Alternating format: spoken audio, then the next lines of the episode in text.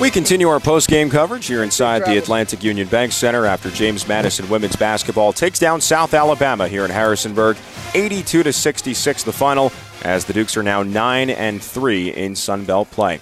Head coach Sean O'Regan is with us. I'm Corey Spector. Thanks so much for being with us, coach. And you know, we'll go to the uh, the immediate thoughts in this game and you know, go back to the early portions of the fourth quarter. South Alabama takes the lead.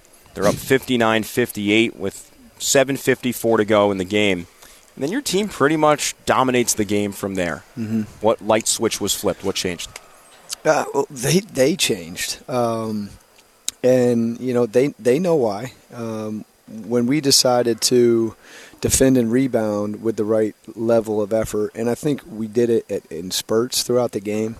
But defending and rebounding with the right level of effort, I, I thought that's that's where we we pushed the gap up and we, we took control of the game. And so uh, I don't know exactly what the stats would be on that, right? I don't know if you could track it from seven whatever on, but. Um, you know, I thought Heaven Bristow was instrumental in that. I thought Susha uh, with eight O boards, uh, you know, was was th- those two really made uh, made me notice the glass. But it was a defensive end, and we were we, you know, look, it's a tough game. You're fighting human nature in this game, mm-hmm. and and we've told our team the last two days, don't take them lightly. And and this team, I, I told them very clearly, this team is going to fight. Coach Jackson's got them still fighting. It doesn't matter what their record is, and da da da da da. And and and naturally, and they they know it. If if this is the game prior at Marshall, they they st- I mean, the attention to detail in that it is higher than your attention detail to this. It's just human nature, and that my whole job is to try, is to try to get them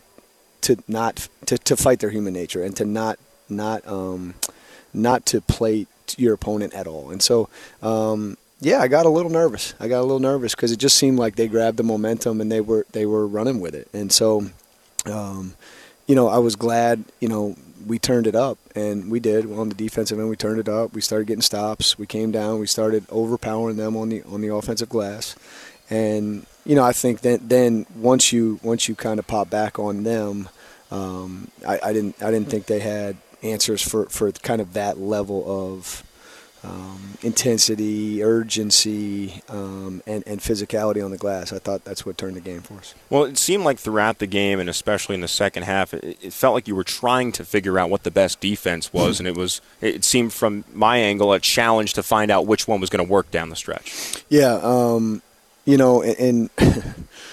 Yes, um, it didn't. It didn't experiment for long. I just the way our defense is set up um, with the two-three zone they got they got two post players that really shoot that mid range shot that we gave so much to Marshall. Mm-hmm. Uh, we went two three zone one possession, uh, and Smitherman uh, hit it hit a mid range jump shot, and I said, nah, that's not going to work. Uh, so we went to our three two zone a little bit. You know, I thought they got really good shots, but most. Um, most glaring to me was they got two offensive rebounds in it, and so again, it, it was I felt like I was gimmicky. I was I was trying to be gimmicky, and it's like no, we can defend them. Let's defend them. And you know, I thought I thought Olivia Mullins was really, really good on the defensive end down the stretch. I thought Heaven was was good. I thought Shanti was really good, uh, and then Chloe comes in um, like a like a, I mean, just like a shot of lightning, even in the last minute when it was pretty much over, um, but still caused havoc on the defensive end. So you know, I, I, just I give our team credit for that because backs against the wall, we didn't fold, right? We, we strengthened, we came together, and, and we found a way to get it done. But you know, everybody, right? Everybody looks at this on paper like, of course, JMU is going to win this game, including you know anybody associated with the league, probably everybody in this building, um, probably our staff, probably our hmm. players. Uh, it, you know, and I was I'm sick to my stomach f- five hours ago worrying about um, you know how can you know how are we going to be able to overpower them? So I, I give them a lot of credit. Um, I give them a lot of credit. I think uh, she's she's she's doing her best to get them going, um, and I th- I think they'll find a way to win a couple games here down the stretch because of that human nature factor. Yeah, they've played three consecutive solid games. They yeah, were in a tight game against Arkansas State. Obviously beat Texas State on Saturday and gave you guys a good fight tonight. You know, you said to your team in shoot around that Coach Jackson has about like hundred plays on her play sheet, mm-hmm. and she's not repeating anything how much of a challenge was that? Just the unpredictability of not knowing what play would come next. Yeah, but you know, I think you got to at some point in time, right? You can't give everybody all the answers, and so we always run through through five man sets, and the most common or or tricky. Uh, there can be a fourth and fifth that are just tricky sets we haven't seen, but you you have to you have to rely on your principles. You ha- you have to be able to do that, and um, I think most coaches uh, have probably right this time of year fifty to sixty at least. Um, you know, I, w- I would love to see what she's actually got, see if I was right about 100, but it felt like it. And and they run you around, and, and I think she does a really good job. She came from, from USF, and Jose Fernandez does a does a great job um, with that. And, and we've played them a couple times, and, and he has some great sets. So uh, we knew that was coming, but it really wasn't. That wasn't it. They were still running the sets in the fourth, right? Mm-hmm. It was it was the defensive energy and intensity that just we, we lacked the consistency of for the whole game, and I'm glad I'm glad we turned it up. But you know, again, I, I hope lesson learned for us. Uh, and, you know, we don't have another another South Alabama as far as record um, on our schedule. You know, to end to end the, the year, but we have people that will be in seventh place, and we have people like you just can't we can't we can't this is a this is our mission. It's not mm-hmm.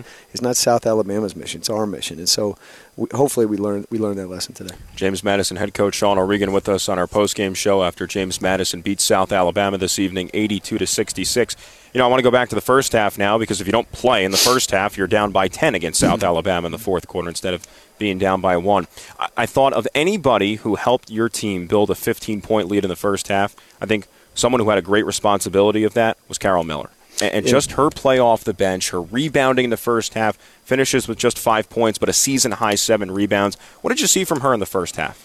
Well, uh, very honestly, her, her first stint, um, I didn't I didn't love it, and it wasn't necessarily her fault. It was the whole flow of the game. It was not a good period of time, like end of the first quarter. Hey, safe travels. Um, but when I put her back in, I think it was the beginning of the second, close to that she had unbelievable bounce. And I even asked her at the media time, I said, like, what, did you get mad at me when I took you out or something? And she said, no, it was just out of sync. And she was bouncing around. And it was like, okay, yeah, can, can we have that all the time? And so um, I thought she was she was instrumental um, in that. I thought you're her attacking the glass. I thought she, she just had a great bounce um, in that first half. And, um, you know, she, she certainly deserves some credit for that. But – um, you know, down the stretch, it's like it's it's kind of the same story, right? It's like mm-hmm. what cast of characters today, and and obviously Susha comes out with an awesome, uh, you know, 21 11 on 10 of 14. Um, that's outstanding. Peyton's line 22, um, a nine of 16 shots. I mean, that is all awesome. Um, but it's it's like the mixtures that that we've got to figure out as we go is is just. Um, different for me. I'll say that. Well, you mentioned Susha there, and you know, you, you, watch a game on television, you can kind of see some of your reactions, and, and it didn't feel like you and Sush were, or it didn't feel like you were necessarily pleased with Susha's play early. she threw the pass over the midcourt line for a backcourt violation, but. I, I'm impressed with just her ability to receive feedback and bounce back from things. We talked a few games earlier about how she got to the offensive glass and that allowed her to get more points, and that's how she put her head down and, and got it going. I think her progression throughout the game really speaks to the way she plays. Yeah, and, and, very honestly, that was that was kind of the straw that broke the camel's back was the pass out to start the um, the second half. It was accumulation. Steph turns it over to start the thing. Jamia shoots a three when she could have drove it. We weren't getting stops. Uh, I can't remember the, the other thing that happened. And then it was like, all right, enough's enough. She she gets this timeout, the brunt of, of my aim. Man, she looks me right in the face.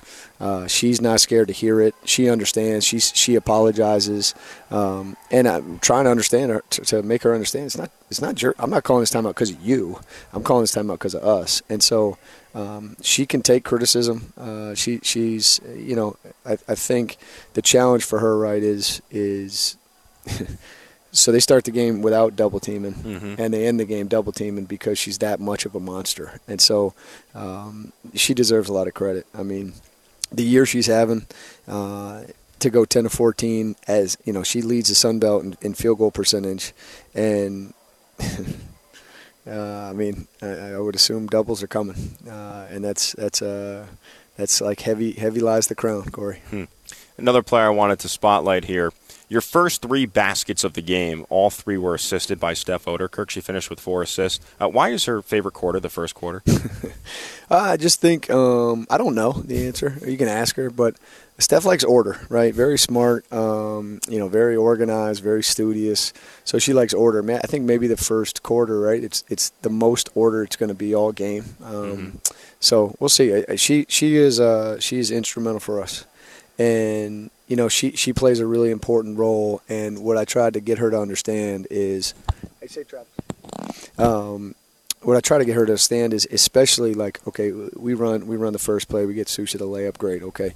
So as we throw Sushi that layup, okay, are they doubling or are they not? Okay, they're not. So what's your focus now? Your focus now should be all right. Let's get her three more touches because she, I, in my mind, she's our best uh, post feeder. And so let's get her three more touches um, instead of maybe shooting that contested three, which I thought she did today. And I just talked to her real quick, and she said, "Yeah, yeah, I understand now." And so um, shortly after that, she threw it in. Then they, they doubled Sue. She threw it back out, and then Steph made a pull up, and it's like that's the one I want you to take. So, um, you know, with her with her a kind of growing, expanding role I think she's learning stuff like that. It's hard. She she was. I mean, I watched her in high school and AAU, and she was a scorer. That's what she did. So we're asking her to to, to you know adapt and, and, and play a really really important role for us. Uh, and I thought she she certainly did that early.